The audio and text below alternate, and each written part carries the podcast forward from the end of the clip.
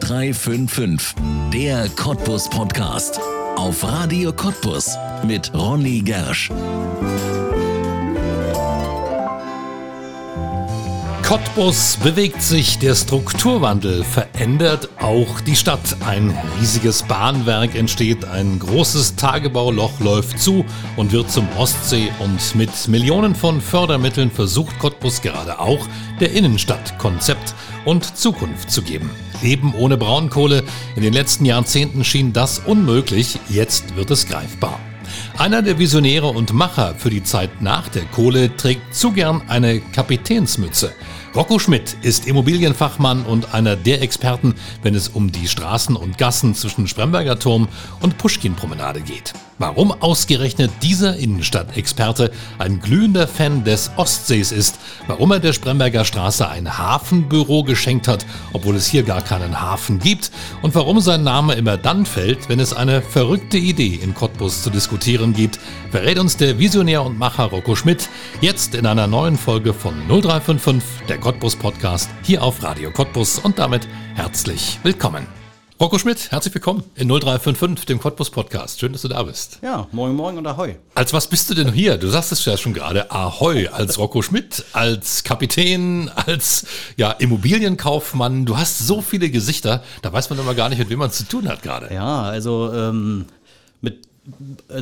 das Thema Moin Moin und Ahoi erschließt sich dann halt durch das Thema Cottbuser Ostsee, wo mich dann ein Fernsehsender zum Kapitän gemacht hat. Seitdem bin ich das auch.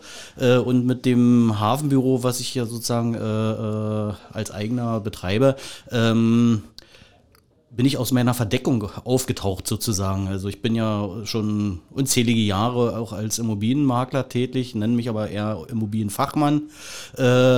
Das sehr erfolgreich, sehr lautlos, ohne dass man eigentlich weiß, wer ist denn der Herr Apex eigentlich? Und viele sind immer erstaunt, wenn ich sage, na, ich bin von der Firma Apex. Wie, ach, das bist du? Ja, sage ich. Und warum erzählst du das nicht? Sage ich, na, muss doch keiner wissen, weil es gibt halt auch sehr viele Mandanten, die halt Wert darauf legen, dass man wirklich im Stillen agiert. Ja, und mit dem Hafenbüro als Kapitän darf ich alles ausleben, was mich so ausmacht. Und das ist dann halt Moin Moin und Ahoi, weil der Cottbus ja ganz viel zu erzählen hat. Ja, da sind wir schon mittendrin im Thema. Das macht dich auch so spannend. Du hast viele verrückte Ideen. Eine dieser verrückten Ideen war, vor 2 Jahren dieses Hafenbüro zu gründen, mitten in der Cottbuser Spremm. Wenn man da im Sommer, jetzt glaube ich nicht, wenn man da im Sommer oder im Frühling lang spaziert, dann trifft man plötzlich auf einen Strandkorb, der da draußen steht, auf einen Ostsee-Strandkorb. Und plötzlich steht man vor einem Hafenbüro und da fragt sich natürlich der Tourist, wie, was? Hier ist aber kein Wasser. Du hast es trotzdem da an die Spremm gesetzt. Klar, der Ostsee ist der Hintergrund. Erzähl von dieser Idee. Ja, also die Idee ist eigentlich schon ungefähr 5 Jahre alt, aber nicht jetzt als Hafenbüro, sondern die Idee zu sagen, den Cottbusern halt auch den entstehenden Ostsee halt näher zu bringen, weil ich bin sehr umtriebig, bin gut vernetzt und merke halt, dass halt die Cottbusser ihre Heimat gar nicht so richtig kennen und auch gar nicht wissen, was da draußen passiert. Ist mir vor 10 Jahren aber auch so gegangen, ne, dass ich das nicht so ernst genommen habe. Und aber vor 5 Jahren habe ich so gesagt, Mensch, jetzt beschäftige ich mich mal mit dem Thema Ostsee und was kann man da so machen, und habe dann auch mal den einen oder anderen so gesprochen und sagte, Mensch, ich würde ja gerne was machen. Und vor 2 Jahren sozusagen, im Januar vor 2 Jahren, saß ich mit Alexander Knappe und dem Dennis Kettlitz beim Café, und dann ging es wieder Thema Ostsee und ich sage, ach Mensch, eigentlich müsste ich jetzt mal was machen. Und dann sagt er, na, rede doch nicht, Rocco, mache doch, weil du bist so bekannt fürs Machen. Und dann habe ich gesagt, gut, jetzt warte ich bis zum 20.02.2020. Und dann eröffne ich ein Facebook-Profil. Facebook lügt ja nicht. Ne? Also so, kann ich sagen, an dem Tag ist sozusagen das Unternehmen gegründet worden. Oh ja, und dann wollte ich dann eigentlich mit einem mobilen Case-System aus den 1920er Jahren halt von Laden zu Laden ziehen. Also ich mache in der Spremberger Straße, in der Altstadt halt sehr viel Gewerbevermietung, ja, und wollte halt im kleinen Rahmen darauf aufmerksam machen, habe mir auch eine schöne Story sozusagen erarbeitet. Ich habe dann mal ein bisschen recherchiert, was so Cottbus auch in der Vergangenheit ausgemacht hat, in den letzten 100 Jahren. Thema Wasser. Und da habe ich doch tatsächlich im Museum recherchiert, dass Cottbus mal einen Stadthafen bekommen sollte in den 1870er Jahren. Da gab es also ja auch früher schon verrückte Leute, die verschiedene Kanäle gebaut haben. Ja. Ne? Und damals wollte man von Mühlberg, also die Elbe, von Mühlberg über Senftenberg, Cottbus, Schwielochsee und Berlin sozusagen die Wasseranbindung herstellen. Und dann hätte Cottbus sozusagen auf Höhe Spröbitz einen Binnenhafen gehabt. Ah, guck an, wusste ich auch nicht. Ja. Ja, dafür bin ich halt sozusagen, da bin ich energisch und da forsche ich und mache ich und leider hat man das damals aus Kostengründen dann halt doch abgelehnt und dann gab es dann im Jahre 1946 die erste Landwirtschaftsausstellung der damaligen Handelskammer nach dem Krieg und die haben diese Idee nochmal aufgegriffen und da gab es sogar ein Modell, ein Relief von diesem Binnenhafen, aber ich habe schon alle gequält, die ich quälen kann, halt auch bei der IHK von ganz unten bis ganz nach oben und jeder hatte versprochen, ja, wenn ihm mal da was über den Weg läuft, ja dann und ich habe gesagt, ich bräuchte jemanden, der mal im Archiv ein bisschen rumwühlt, weil irgendwo muss es ja noch was dazu existieren, ja. Aber es gibt keine Bilder, auch das Relief muss ja irgendwo auch mal verschwunden sein, also das wäre spannend, wenn da jetzt so ein Hörer hier sagt, Mensch, ich habe doch mal was davon gehört, ne? Stadthafen, Binnenhafen, Cottbus, der wäre dann sozusagen in den Jahren 1920 fertig geworden. Und das habe ich mir halt als Basis genommen. Meine Geschichte, warum ich jetzt von Laden zu Laden ziehe und das Thema propagiere. Ja, und wie es dann halt der Zufall will, durfte ich halt diesen Laden vermieden, wo ich jetzt drinne bin und ich bin dort rein. Selbst. Ja, ich bin dort rein und habe spontan gesagt, hier muss ein Hafenbüro rein. Mhm. Ja, weil es sieht dort halt sehr historisch aus und habe dann auch festgestellt, dass es draußen sogar schon das Haus von Poseidon geweiht wurde. Da gibt es halt Reliefe, Fresken nennt man das, wo der Poseidon auch wirklich zu sehen ist. Ach, guck an. Also wenn man jetzt da reingeht, das ist wirklich eine Empfehlung, sollte man unbedingt mal machen, dann fühlt man sich richtig so wie auf einem Schiff. Ne? Da ist auch alles so dekoriert. Du hast sogar wie so eine kleine Kombüse da hinten dran. Es ist kein Restaurant, ein großer Tisch, wo man sich hinsetzen kann und wo du eben auch tatsächlich deinen Seemannsgarn erzählst, also wo du mit Begeisterung über genau diese Geschichte Cottbus mal Wasseranschluss und auch über den zukünftigen Ostsee erzählst. Man muss aber dazu sagen, dafür bezahlt dich ja gar keiner. Das ist wirklich eine Sache, die du als Stadtmarketing für Cottbus machst. Ja, war jetzt halt auch nicht so gewollt oder geplant, aber es ergibt sich halt. Ne? Viele Dinge sind im Fluss. Also ich habe dann irgendwann mal auch gelernt, bestimmte Dinge loszulassen und einfach fließen zu lassen. Und dann ergibt das eine das andere. Also auch, dass jetzt das ganze Hafenbüro heißt, war ja eigentlich auch nicht so gewollt. Ne? Erst als die Werbeagentur fragte, was soll denn jetzt dran stehen, sage ich, na, Ostsee, Immo und Co. Und dann gucken die mich alle ganz entgeistert an und sage ich, was denn? Na, du redest doch die ganze Zeit vom Hafenbüro. Ja, macht Hafenbüro ran. Ne? So, also auch das Einrichten, ein Möbelstück ergab das andere. Also es ist ja im Stile der 1920er Jahre eingerichtet, so wie ich mir halt ein maritimes Hafenbüro damals vorgestellt habe. Und das mit aller Konsequenz halt durch die im Boarding Room sieht es danach aus, in der Offiziersmesse, dann gibt es eine Luftschleuse zum Bord-WC und das Bord-WC sieht natürlich auch so aus. Ja. Aber wie spinnen wir denn jetzt den Bogen vom Hafenbüro in der Sprem zum jetzt entstehenden Ostsee? Ja, und das ist halt so ein schöner Aufhänger, dass die Leute neugierig werden. Ne? Also hätte ich jetzt gesagt, rangeschrieben, ich bin Immobilienmakler und will euch was erzählen vom Ostsee, dann gibt's mit Sicherheit Leute, die sagen, der will ja bloß unsere Immobilie haben. Ne? Nee, und ich bin halt auch stadtbekannt dafür, dass ich halt viele Sachen in Kombination mache. Das heißt also, es geht nicht nur um meinen eigenen Geldbeutel, sondern auch um das Wohlfühlgefühl für uns Cottbuser, ne? Oder für die Touristen, die hierher kommen, halt eine Basis zu schaffen, wo ich jetzt mittlerweile sage, ich bin das Epizentrum des Wissens, ne? Was zu dem Cottbuser Ostsee angeht, weil ich halt alle Kanäle angetickert habe, sei es die einzelnen Stadtteile, die wir hier in Cottbus haben, sei es die Stadtplanung, der Ostseemanager, der Ostseeförderverein, wo ich Mitglied bin, der Ostseesportverein, wo ich auch Mitglied bin, dann Teichland, dann die LEAG als Eigentümer, die LMBV, die ja auch noch mit Eigentümer ist. Dort gibt es also verschiedene Informationen und jeder hat immer nur seine Informationen, sein beschränktes Wissen. Das habe ich halt sozusagen gesammelt und habe dann auch das große Glück gehabt, den Wasserexperten oder den Chefgeologen der LEAG kennenzulernen, den Ingolf Arnold, sei lieb gegrüßt. Wir haben, glaube ich, uns ineinander verliebt, ne? Also rein seelisch und wir sind im Kerne wirklich eins und dort ziehe ich unheimlich viele Informationen und er hat auch die Gabe, halt auch dieses Wissen zu der Kohlengrube und zu dem Wasser und so weiter, das ist auch wirklich kindergerecht zu erklären oder, wie hat er letztens gesagt, vorstandsgerecht. Ja. Ne? Also dass auch wirklich jeder, der gar keine Ahnung hat, trotzdem nachvollziehen kann, warum zum Beispiel auch im Ostsee schon Bernsteine gibt. Mhm.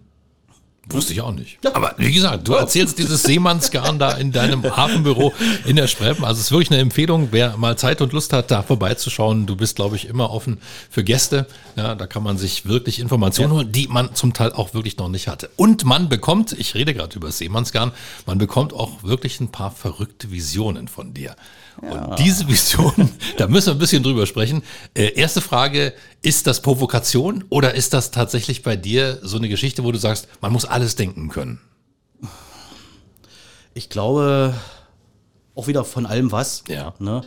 Ich habe so bestimmte Ideen, egal ob die umsetzbar sind oder nicht, aber Dinge zu kreieren, um sozusagen ins Gespräch zu kommen, noch mehr Ideen dadurch vielleicht ranzuziehen, wo man sagt, Mensch, das ist zwar eine verrückte Idee, eine schwimmende Eventinsel in Form einer Pyramide, aber vielleicht können wir ja mit was Kleinem anfangen. Ne? Ja. Also, so eine Seilbahn. Oder die Seilbahn, ja. Also ich bin da auch Unterstützer dieser Idee, auch wenn sie vielleicht am Ende kostentechnisch eigentlich nicht darstellbar ist und vielleicht am Ende der Bus dorthin fährt. Dann hoffe ich, dass es aber ein Bus ist, der mit Wasserstoff fährt, Doppelstockbus ist und in Europa einmalig ist, damit alle sagen, was, da fährt so ein Bus, da müssen wir hin, das müssen wir uns angucken. Ja. Wobei der Bus jetzt vielleicht nur ein Teil dessen ist, also wir brauchen hier schon ein bisschen was Spektakuläres und Gigantisches, um eine gewisse Wahrnehmung über die Grenzen von Deutschland oder Europa hinaus zu bekommen. Und das wäre das Verrückte, ja. Und dann ist es halt so diese Mischung.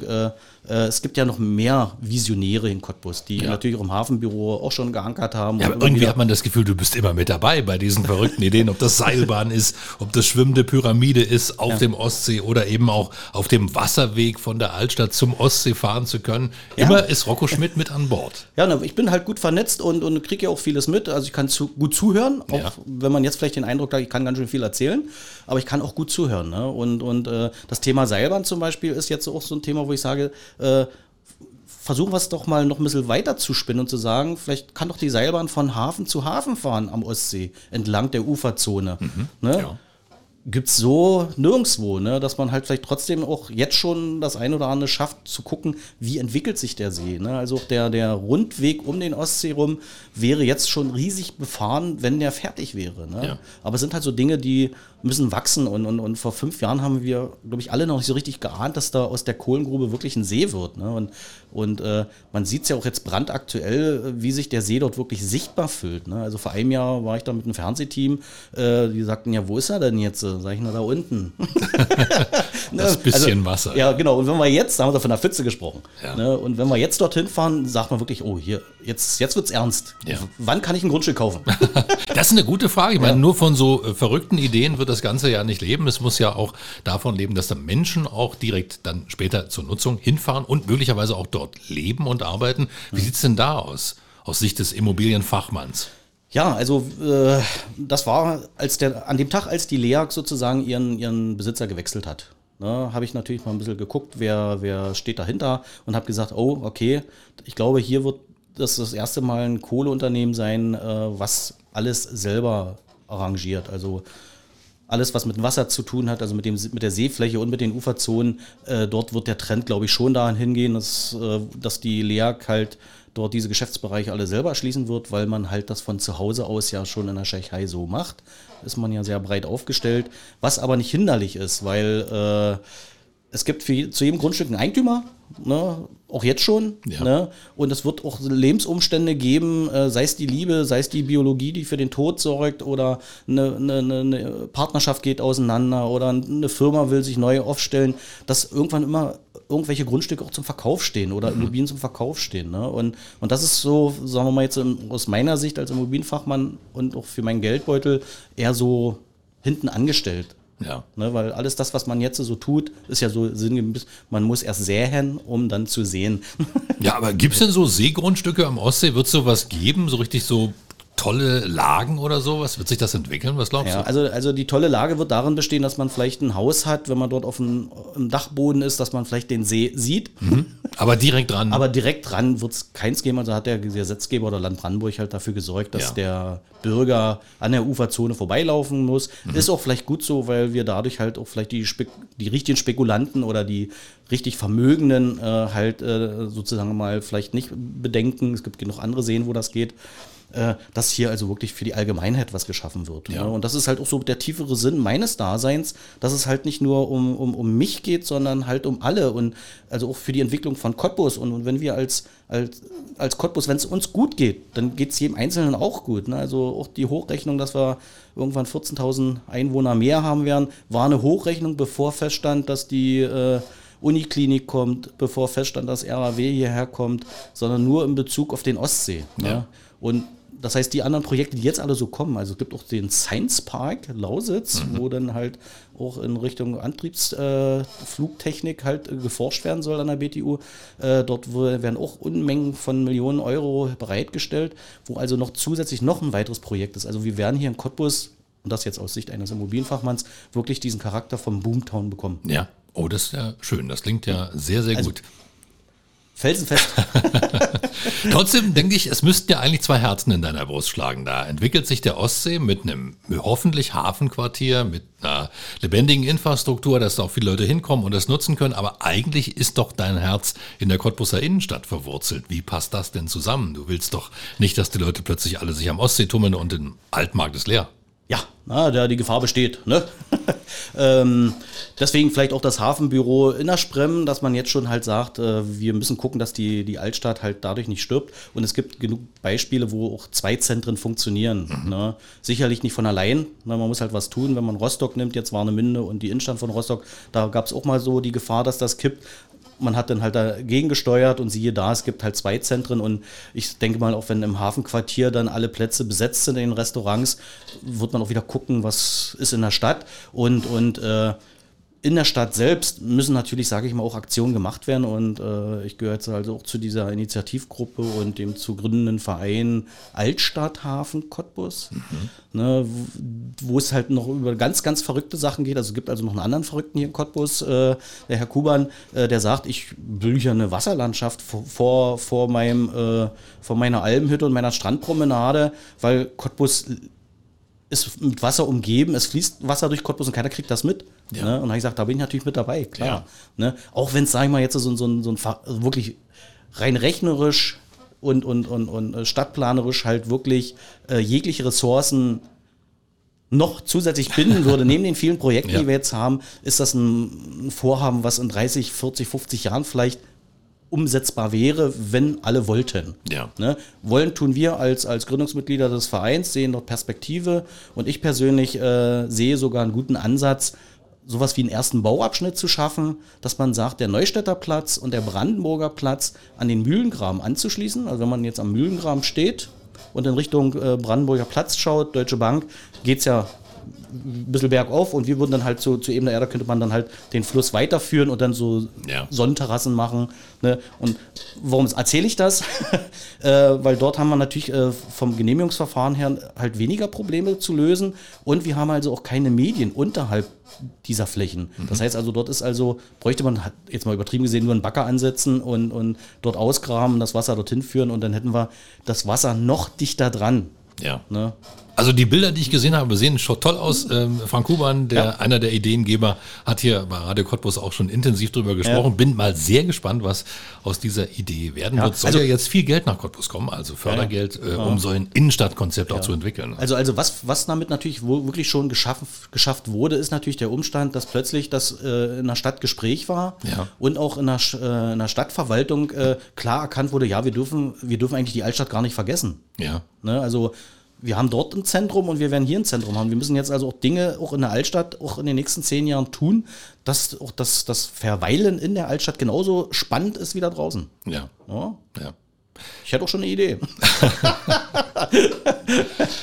Ich habe vorhin schon drüber gesprochen, für deine Ostsee-Ideen wirst du und deine Ostsee-Informationen wirst du ja nicht bezahlt. Du musst also natürlich von anderen Dingen leben und du lebst, wir haben es vorhin schon erwähnt, von der Vermittlung, von der Vermietung und vom Verkauf von Immobilien. Ja. Wie bist du geworden, was du bist? Hoi, langer Weg. Auch sehr viel Lehrgeld. Ne? Also ich rede immer von so einer ganz 20-jährigen kaufmännischen Ausbildung, die dann halt sozusagen mit der Wende war ich 22, bin von der Armee dann raus in die Wirtschaft, habe eine Umschulung gemacht zum geprüften Anlage- und Vermögensberater, dann Versicherungsvertreter mal gewesen, dann Finanzierungsberater, dann Berater für Häuser zu verkaufen und so weiter. Und so habe ich mich dann halt peu à peu dahin gearbeitet, dass ich sagte, Mensch, was so ein Makler da macht, was, so viel Geld verdient der mit so wenig Arbeit? Mittlerweile weiß ich, dass trotzdem extrem viel Arbeit dahinter steht. Das glaube ich auch. Das ist so wie die Pyramide oder das Eis im Wasser, wo dann um die Spitze rausguckt und unten ist natürlich eine ganze Menge zu machen. Aber was ich aber nie in der Zeit verloren habe, wirklich immer wieder zu sagen, es müssen alle Parteien was davon haben von dem Geschäft. aus Sicht eines Immobilienmaklers, der Verkäufer, der Käufer, also so, dass sich alle am Ende wohlfühlen und hinterher das nächste und nächste und nächste Geschäft machen. Ne? Also ich bin halt nicht jetzt einer derjenigen, die aufs schnelle Geld aus sind und sagen, nach mir die Sintflut, entspricht nicht meinem Naturell. Ja. Ne? Und das Lehrgeld, was ich halt auf dem Weg dahin bezahlt habe, hat auch dazu geführt, wirklich zu sagen, ehrlich mit den Leuten umzugehen, weil das Schöne am Ehrlichsein ist ja, man braucht sich die Lügen nicht merken. Weil das ist auch anstrengend. Ja, das glaube ich. Also, ja. Und so hat man sich dann dahin gearbeitet, und parallel zu diesem ganzen Immobilien habe ich auch noch eine andere Leidenschaft mal 12 Jahre lang gemacht. Das war eine Künstler- und Eventagentur, Rocco Co. Dadurch habe ich auch mal in diese Branche reinriechen können und habe gesagt, Mensch, ich dachte schon immer, das Maklerwesen ist so verrucht, aber das Musikbusiness ist noch viel, viel schlimmer. Ne? Hab aber da meine Lehren draus gezogen, hat Spaß gemacht, habe auch viele kennengelernt, auch Helene Fischer, Florian Silbereisen, nicht nur einmal, nicht zweimal. Ne? Und habe gesagt, Mensch, die Prinzipien sind ja überall gleich. Ne? Es ist halt nur das Medium, was anders ist. Und ich glaube auch, diese Leidenschaft des Eventmanagers, habe auch als Weddingplaner was gemacht, Mittelalter, Hochzeit und so, habe da selber auch eine Figur gespielt, den Zeremonienmeister, ne? Wo ich dann also sage, wenn ich von anderen was verlange, muss ich auch selbst bereit sein, es zu tun. Ja. Ne? Ansonsten darf ich nicht sagen, wie ich es mir vorstelle. Ne? Das ist so mein Anspruch. Ne? Und jetzt mit dem Hafenbüro, glaube ich, habe ich da so einen Bereich gefunden, wo ich alles ausleben kann. Ein verrücktes Hobby, ne? Kostet Geld, ne? Den Leuten was Gutes tun, mir was Gutes tun, Freunden was Gutes tun, Leute, die ich noch nicht kenne, reinzuholen, die begeistert sind, vorhandene Kontakte, Geschäftspartner etc. auch zu begeistern für diese Idee. Und anfangs dachte ich mal so, naja, wenn sich da mal so ein Türchen noch zusätzlich öffnet, was ich noch nicht gesehen habe, dann ist das okay. Aber es sind auch mittlerweile Scheintore. Ja, also man muss aber auch dazu sagen, irgendwie hat man so ein bisschen das Gefühl, du machst es dir immer schön. Also man könnte ja auch ein ganz stinknormaler, langweiliger Immobilienmakler sein. Ja. Aber wenn man, dann sagt man einfach, okay, warte mal, was kann ich da noch machen in meinem Leben? Da mache ich jetzt ein Hafenbüro, setze mir eine Kapitänsmütze auf und dann wird es unterhaltsam. Ja. Ist das so ein bisschen das Credo deines Lebens, dass du die Dinge unterhaltsam haben möchtest? Also bis zu einem bestimmten Tag war mein Leben nicht unterhaltsam. Ich habe dann irgendwann für mich entschieden zu sagen, okay, das, was ich für andere tue, tue ich jetzt einfach mal für mich. Mhm. Ne? Weil das Glück auf der Fähigkeit, andere aufbauen, kann funktionieren, aber es ist halt immer das Risiko, dass derjenige dann mal aus welchen Gründen auch immer sagt, ich mag dich nicht mehr, ich will dich nicht mehr, ich will woanders hin. Und hier kann ich wirklich das ausleben, das, was ich auch unter Stadtmarketing verstehe. Ich habe da diesen Strandkorb, der da draußen steht, als Fotomodell, ne? Ich glaube, hätte ich 20 Leute hier in Cottbus gefragt, die im Bereich Stadtmarketing was tun, die hätten gesagt, Rocco, mach das niemals. Ne?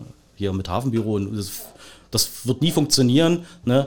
Und dieses dabei Spaß zu haben, ist halt auch wirklich ein wichtiger Aspekt. Ne? Also ich glaube, wenn man zu verkrampft an so eine Sache geht, dann wird das nicht. Ich meine, ich vergleiche das ja auch mal so mit Segeln oder Surfen. Ne? Es macht ja Spaß, auch wenn man gegen den Wind segelt. Ne? Man muss aber halt auch wissen, wie man gegen den Wind segelt, ja. Ne? Damit dann halt trotzdem der Spaßfaktor nicht ganz zu kurz kommt. Ja. Ne? Aber du hast schon irrsinnig viele Sachen, wir haben das mal aufgeschrieben, weil sonst wäre es unmöglich gewesen, das jetzt hier ad hoc aus dem Stegreif zu erwähnen, aber du hast dir unheimlich viele Sachen aufgeschrieben und ich habe mir ein paar Sachen davon markiert. Liedanstimmer in der ersten Schulstunde, was ist das denn für eine Geschichte? Ich bin ja so ein DDR-Kind, ne? Ja. Und ich hatte meine Hochphase von der 7. Klasse an, da war ich dann also in Lübben in der Schule, war auch eine sehr prägende Zeit, und ich bin ja eigentlich schüchtern gewesen vor vielen, vielen Jahren, also auch in dem Alter. Kann man sich gar nicht vorstellen. Ja, und andere haben scheinbar in mir was gesehen. Ja. Ne, hätte damals vielleicht jemand gesagt, Mensch, du kannst gut singen, dann mach doch eine Gesangskarriere, weil ich war auch im Schulchor. Und Kabarett hast du auch gespielt. Ja, aber einmal nur Schulchor, weil dort hat man halt versäumt, mir zu sagen, es ist wie beim Sport, Rocco, bei den ganzen Wettkämpfen, die du machst, musst du immer trainieren. Und bei uns ist es auch so, dass du trainieren musst, nur dass die Stimmbänder trainiert werden. Und das, was halt beim ersten Tag dort gemacht wurde, waren Stimmübungen, ja, so die ja. Ne? Und dann habe ich gesagt, oh Gott, was ist das? Nee, das ist nichts für mich. Ja, und Liedanstimmer ist dann halt, ich saß vorne beim Klassenlehrer und scheinbar war ich der Prädestinierte, also ich war auch Klassenbuchverantwortlicher und dann durfte ich halt in der ersten Stunde, so war das zumindest zu DDR-Zeiten, musste immer ein Lied gesungen werden. Da standen alle sozusagen, ne, an der Bank und ich durfte entscheiden, welches Lied gesungen wird, und das habe ich angestimmt und alle haben dann das gesungen, was ich angestimmt habe. Also wertvolle, wichtige Funktion in der Klasse. Ja. Ja. Aber unbewusst, ne? Ja. Also ich war mir dessen nicht bewusst, dass ich bestimmte Fähigkeiten habe, ne? es zieht sich ja durch mein Leben durch, dass man ja auch Leute hatte, die immer sagten, nee, viel zu verrückt, lass das mal andere machen. Ja. Ne? Oder kümmere dich um die anderen Sachen. Ne? Und dann kriegst du ja halt irgendwann mit, dass das ja funktioniert, was du sagst. Ja. Nur, dass halt andere irgendwie Spaß dabei haben, nicht ich. Ja. Reizt dich sowas, wenn jemand sagt, nee, das geht nicht? Ja. Das erst recht zu machen? Ja, definitiv. Also ich habe auch im Bereich Immobilien einen guten Geschäftspartner, da ist das so, nicht immer, aber hin und wieder, wo ich dann sage, nee, also das ist ja gerade auch der Alleinstellungsmerkmal, dass man halt, wo andere sagen, das funktioniert niemals, dass man sagt, nee, ich weiß, wie es funktioniert. Mhm. Ne? Also und man muss bloß halt reden, kommunizieren kann ich mittlerweile. Ne, das war halt auch mal eine Schwäche von mir, aber halt immer, weil andere der Meinung waren, ich bin für sowas nicht geboren. Ja. Ne, und ich habe auch bei der Armee gemerkt, dass ich kein Befehlsempfänger bin. Ah ja, also musst du dein eigener Herr sein. Eigener Herr, aber trotzdem kann ich mich unterordnen. Ne? Ja. Also, weil es gibt ja halt bestimmte Gesetze, da muss man sich dran halten. Klar. Es gibt, jeder Mensch ist ein Individuum, jeder tickt eben wie er tickt, und das versuche ich halt auch zu respektieren. Ne? Und wenn ich merke, dass der Mensch so ist, wie er ist, dann werde ich ihn nicht zwingen, anders zu sein. Und das erwarte ich halt auch von anderen. Ne? Ja. Also ich sag mal so schön, bei mir hat jeder Respekt verdient, bis zu dem Moment, wo er mich vom Gegenteil überzeugt. Ja. Ist das vielleicht auch der Grund, dass du sagst, du musst dein eigener Herr sein, dass du auch jetzt schon 30 Jahre selbstständig bist? Es ist halt eine Entwicklung. Ja. Ne? Also die Misserfolge haben ja dazu geführt, dass man gelernt hat, wie man es anders machen muss. Umgang mit potenziellen Geschäftspartnern, Umgang mit Freunden, dass man wirklich sagt, okay, jetzt, eigentlich hast du ja schon genug gelernt, aber man ist ja nur so lange ein guter Lehrer, solange man auch ein guter Schüler ist. Mhm. Das ist eine Weisheit aus meiner Kung-Fu-Zeit. Ja. Der Enrico Kramer weiß, was ich jetzt meine. Sei gegrüßt. Ein Kung-Fu-Sportler, ja. Nein, Taekwondo. Ah, Taekwondo. Wenn ich es jetzt hoffentlich richtig ausgesprochen habe. Da entwickelt man sich halt dahin. Und ich kann mir wirklich nicht mehr vorstellen, irgendwie angestellt zu sein. Also es steht ja jetzt noch die Bürgermeisterwahl an, und ich habe wirklich tatsächlich mal kurz darüber nachgedacht. Und es war eine Minute, und das war sehr lang. Eine Minute, okay. Ja, nee, weil da sehe ich ja sofort einen Herrn Kelch, mit wie er agiert oder agieren muss oder darf, soll. Ja. Ne? Und wo ich sage, bin ich dafür jemals gewachsen? Schon meine Körpergröße ist ja, wo ich da müsste ich ja immer ein Podest haben, um wahrgenommen zu werden. Aber jetzt auch rein fachlich gesehen ist das schon, glaube ich, eine mega Herausforderung, weil man ist ja dann der Dienstherr eigentlich, ja. Ne? Und muss trotzdem seine Mitarbeiter in der Stadtverwaltung so motivieren, dass die alle sagen, super toll der Mann, das was der sagt hat Hand und Fuß, und er kann uns mit auf die Reise nehmen, und das ist ja, glaube ich, das Schwierige. Ne? Und ich habe ja auch festgestellt, dass in der Stadtverwaltung sehr viele Menschen, Bürger, Personen arbeiten, die Cottbus gar nicht so wirklich kennen. Mhm. Ne, wo ich sogar der Meinung bin, die müssten eigentlich bei Dienstantritt, wenigstens die Neuen, nicht die jetzt schon da sind, aber wenigstens die Neuen, dass die mal so einen Stadtrundgang bekommen, ja. um die Innenstadt kennenzulernen, das Medium, wofür sie eigentlich arbeiten. Kann man sich eigentlich gar nicht vorstellen, ja, dass es da Leute gibt, die Cottbus nicht gut kennen. gibt es, ja. Ne? Also, ich meine, wenn man nicht jeden Tag durch die Sprem läuft, weiß man auch nicht, was da immer passiert. Ne? Ja. Ja. Und halt Bürgermeister, das ist ein anspruchsvoller Job. Ne, und dem wäre ich nicht gewachsen. Ja. Ist ja auch eine ganz wichtige Wahl in diesem Jahr. Für 8 Jahre gewählt, und das sind ganz entscheidende 8 Jahre. Ja. Jetzt der Strukturwandel für Cottbus, ja auch ein Projekt, was auf die nächsten, ja vielleicht 100 Jahre wirken wird, was wir jetzt hier anfassen. Wie wird es uns gehen? Was werden wir hierher holen? Was werden wir aufbauen? Da ist ja so eine Figur, so eine Bürgermeisterfigur enorm wichtig. Das wird eine ganz, ganz wichtige Wahl. Ja, also ich bin für einen großgewachsenen, dominant wirkenden, ne, und der auch halt kommunikativ halt gut aufgestellt ist und auch die Leute mitreißen kann. Dann haben wir gute Chancen, dass wir von dieser rasanten Entwicklung nicht überrollt werden. Ja. Ne, und ich freue mich auch, wenn Herr Kelch bis zum letzten Atemzug, wollte ich gerade sagen, bis zum letzten Dienstag auch tatsächlich Oberbürgermeister ist und dort auch noch das ein oder andere als besonderen Bonus noch vorwärts bringt oder wenigstens anleiert. Ja. An ein paar ganz wichtigen Projekten. In der Vergangenheit warst ja auch du beteiligt in der Innenstadt. Kannst du mal ein paar aufzählen, dass man so weiß, dich einordnen kann? Ja, jetzt muss ich mal ein bisschen nochmal überlegen. Also was jetzt vielleicht ein bisschen jedem eigentlich ein Begriff ist, ist der Meldekeller. Mhm. Ja, kennt man. ne, das war auch so ein Projekt, wo der Eigentümer sagte, Mensch, könntest du nicht? Sag ich, na, ich mach's dann aber halt nur im Stillen, lautlos. Ja, das wäre mir sogar lieb, weil ich möchte ja nicht, dass alle anderen das erfahren, und hatte dann auch halt zu Familie Ullmann Kontakt, die schon 2-3 Jahre mit mir im Gespräch waren, weil sie was gesucht haben. Dort haben wir auch halt uns dazu verständigt, halt wirklich im Stillen die Dinge zu tun, ne? Und erst dann an die Öffentlichkeit zu gehen, wenn es dann umgesetzt wurde und ja, dann das passiert. Dann gibt es die Schlossküche. Ja, schönes Kaffee hat man drin, ne? Also ja, ich kenne das heute Kaffee Luzi am Altmarkt. Ja. Also ich mag ja auch halt so eine Projekte mit zu begleiten, halt, die auch ein bisschen außergewöhnlich sind. Ja. Also brandaktuell jetzt die Waffelerie in der Sprem, Kimo, ne? Die waren auch bei mir vorstellig für diesen Laden und habe gesagt, Mensch, habt auch ein Konzept, ein bisschen, wie soll es denn aussehen, und haben denen das so gezeigt. Und das Schöne ist halt, das, was sie mir gezeigt haben, haben die auch tatsächlich umgesetzt. Ne? Und mit einem guten Konzept bin ich überzeugt, kann auch den Eigentümer überzeugen. Ne? Und dann ist es halt auch so eine leichte Verantwortung, die ich auch ein bisschen sehe, ähnlich wie die GWC, dass man halt die Sprem auch qualitativ hochhält. Ja. Geht nicht immer. Ne? Das beweist ja halt dann auch am Turm dort ein bisschen so die Entwicklung, dass Bermuda-Dreieck sozusagen. Ja. Belgische Schokolade, Döner und italienische Sachen gibt es ja da auch und Eis. Mhm.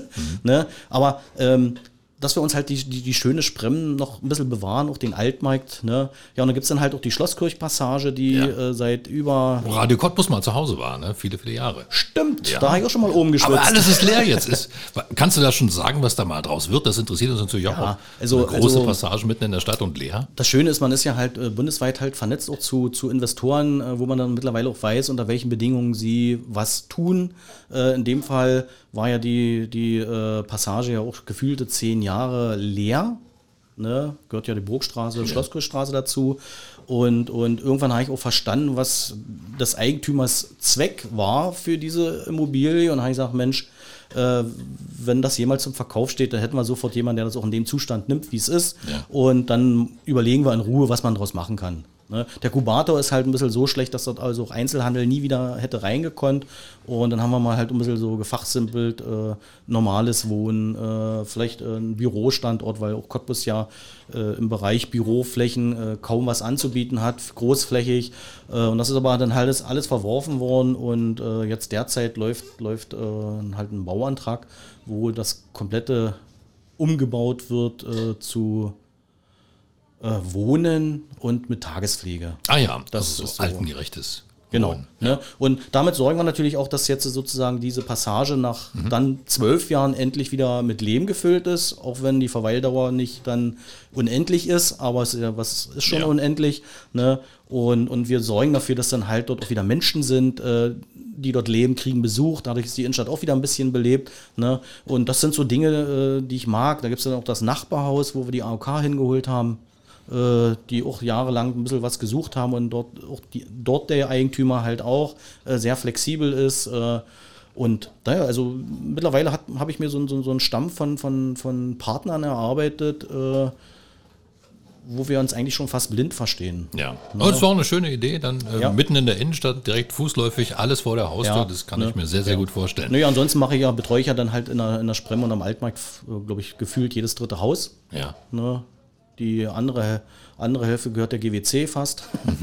Ne? Und da ist halt auch das Credo, ich erfahre halt relativ zeitnah, wann mal ein Laden leer wird, und kann halt schon mal so gucken, wer kann dort rein, damit wir halt auch diese Leerstandsquote halt nicht so riesig haben. Ne? Ja. Und es gibt ja halt bis 2 Gebäude, die halt noch derzeit leer sind. Das ist beim Turm einmal, da hat der Eigentümer noch die Hoffnung, Geld vom Insolvenzverwalter zu bekommen, solange vermietet er nicht. Und dann haben wir ja vorne die ehemalige Kunstsammlung. Ja, das wollte ich dich gerade fragen. Ganz spannendes Gebäude, und wenn du für die Innenstadt stehst und bist ja auch bei uns der Experte im Altstadtgeflüster hier mit allen Entwicklungen in der Innenstadt, dann ist natürlich die Frage nach diesem eigentlich wunderschönen Haus, die ehemaligen brandenburgischen Kunstsammlungen, von außen gar nicht so spektakulär. Aber wer da schon mal drin war, der weiß, da verbirgt sich eigentlich ein Schatz. Ja, ne, und da tränt mir auch das Auge, wenn jemals ein Investor käme, der vielleicht das komplett wegreißt und was Neues hinbaut, weil wir haben dort wirklich rein architektonisch betrachtet und historisch betrachtet noch ein Überbleibsel von dieser Kaufhausdynastie hier in Cottbus. Mhm. Also wir hatten in den 1900 20er Jahren halt auch wieder, 1920 so, 30er Jahre, halt, glaube ich, war auch jedes dritte Haus ein großes Kaufhaus, ähnlich wie auch in Görlitz dieses Haus, ne? Und hier haben wir halt so ein letztes Überbleibsel und das wäre halt auch so mein Credo, diese Fläche wenigstens als Kaufhaus mit dieser schönen Galerie zu erhalten, mit dem Atrium, was wir oben drüber haben. Und tolles Treppenhaus da drin. Tolles Treppenhaus, ja. Also da hatte ich auch schon die Vision, dann irgendwann mal ein großes Schiff reinzustellen. wenn ich jemals die Chance dazu bekomme. Ne? Ansonsten gab es schon 14 Ausschreibungen, die alle dann hinten raus wieder nicht gelungen sind. Dann hat die Stadt das wieder zurückgenommen vor 2,5 Jahren und wollte jetzt auch eigene Pläne dort umsetzen. Und ja, das ist jetzt so der Stand der Dinge. Ja, also noch nichts Endgültiges, immer noch nichts im Fluss. Endgültiges. Ja, sind wir mal gespannt, was daraus wird. Aber wenn etwas Verrücktes kommt, dann bist, glaube ich, du derjenige, der das umsetzt. Und was aber spannend war an der ganzen Geschichte ist, dass die Fassade, so wie sie dort zu sehen ist, war für mich eigentlich immer so ein Überbleibsel aus DDR-Zeiten. Mhm.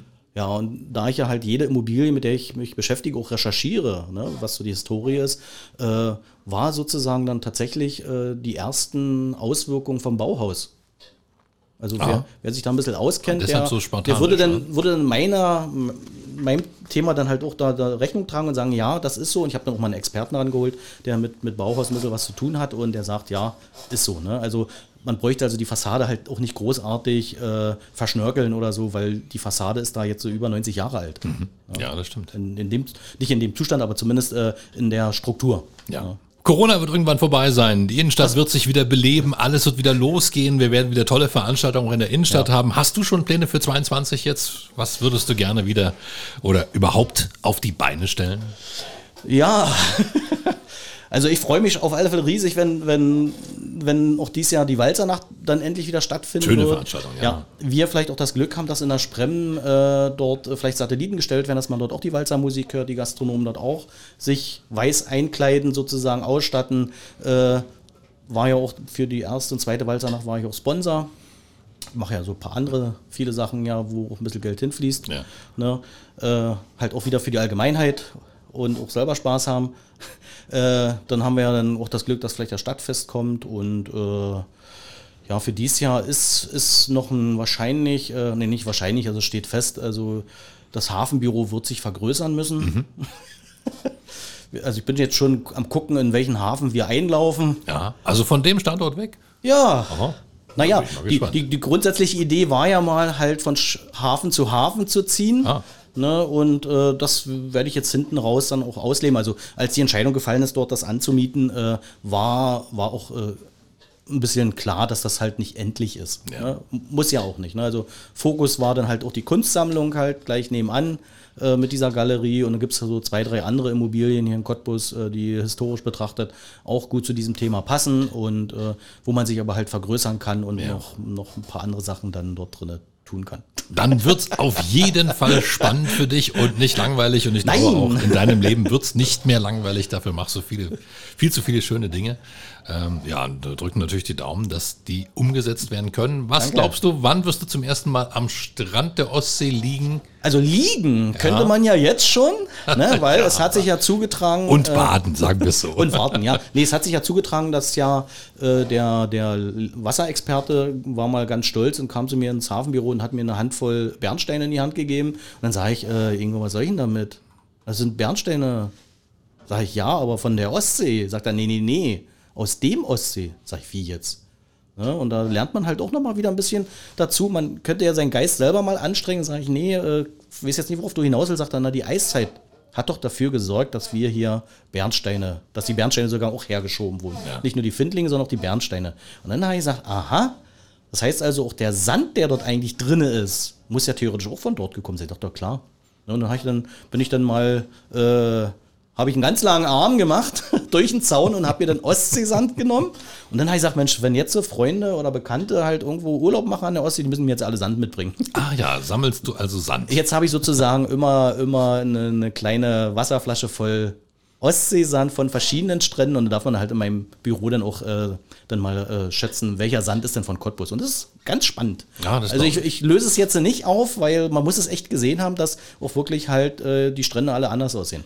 Ne? So, und deswegen kann man halt auch in der Bärenbrücker Bucht jetzt schon am Strand liegen, wenn man das möchte. Aber deine Frage zielt sicherlich darauf hinaus, nicht nur liegen, sondern auch baden gehen. Na klar. Ne? Und da wird es also so sein, dass 2025 der See voll sein wird offiziell. Und dann dauert es nochmal 2-3 Jahre, bis man dann auch baden darf. Weil es gibt halt so gesetzliche Vorgaben, die sagen, das Wasser muss halt in regelmäßigen Abständen getestet werden, ob der pH-Wert stimmt. Und wenn da dauerhaft ein bestimmter Wert nicht unterschritten wird oder überschritten wird, dann ist es zum Baden freigegeben. Man könnte theoretisch eigentlich jetzt schon baden gehen. Ja. Laut meinem Wasserexperten, und das glaube ich ihm auch, ne, wieder so eine logische Folge von Gedanken, wenn dort halt in den Ostsee zu 80% Spreewasser reinfließt, dann fließt ja auch schon Leben mit rein und auch bestimmte pH-Werte. Ne? Also und das ist halt durch das Spreewasser, und das ist also wirklich absolutes Novum auch für uns hier, kann man da natürlich, ist die Wasserqualität jetzt schon gegeben zum Baden. Aber es gibt halt Gesetze. Dann sind wir sehr gespannt, also, wann wir zum ersten Mal gemeinsam in See stechen werden. Dir würde ich das zutrauen und dir auch vertrauen. Du hast eine Kapitänsmütze, liegt sogar hier auf dem Tisch. Die hast du mitgebracht. Also du als Ostseekapitän, mit dir fahre ich auch über den Ostsee. Bin gespannt, wann das soweit sein wird. Sehr schön. Vielen Dank, dass du da warst, Rocco. Toi, toi, toi. Sehr gerne. Tschüssi. Das war 0355, der Cottbus Podcast, und du kannst diesen Podcast abonnieren, um keine Folge zu verpassen. Auf 0355.de findest du alle Links zu iTunes, sämtlichen Android-Apps, zu Spotify und auch zu Soundcloud, oder du hörst uns als Radioshow hier auf Radio Cottbus jeden Sonntag von 10 bis 12 und immer montags ab 20 Uhr in der Wiederholung. Mein Name ist Ronne Gersch. Ich bedanke mich auch diesmal fürs Zuhören. Bis zum nächsten Mal.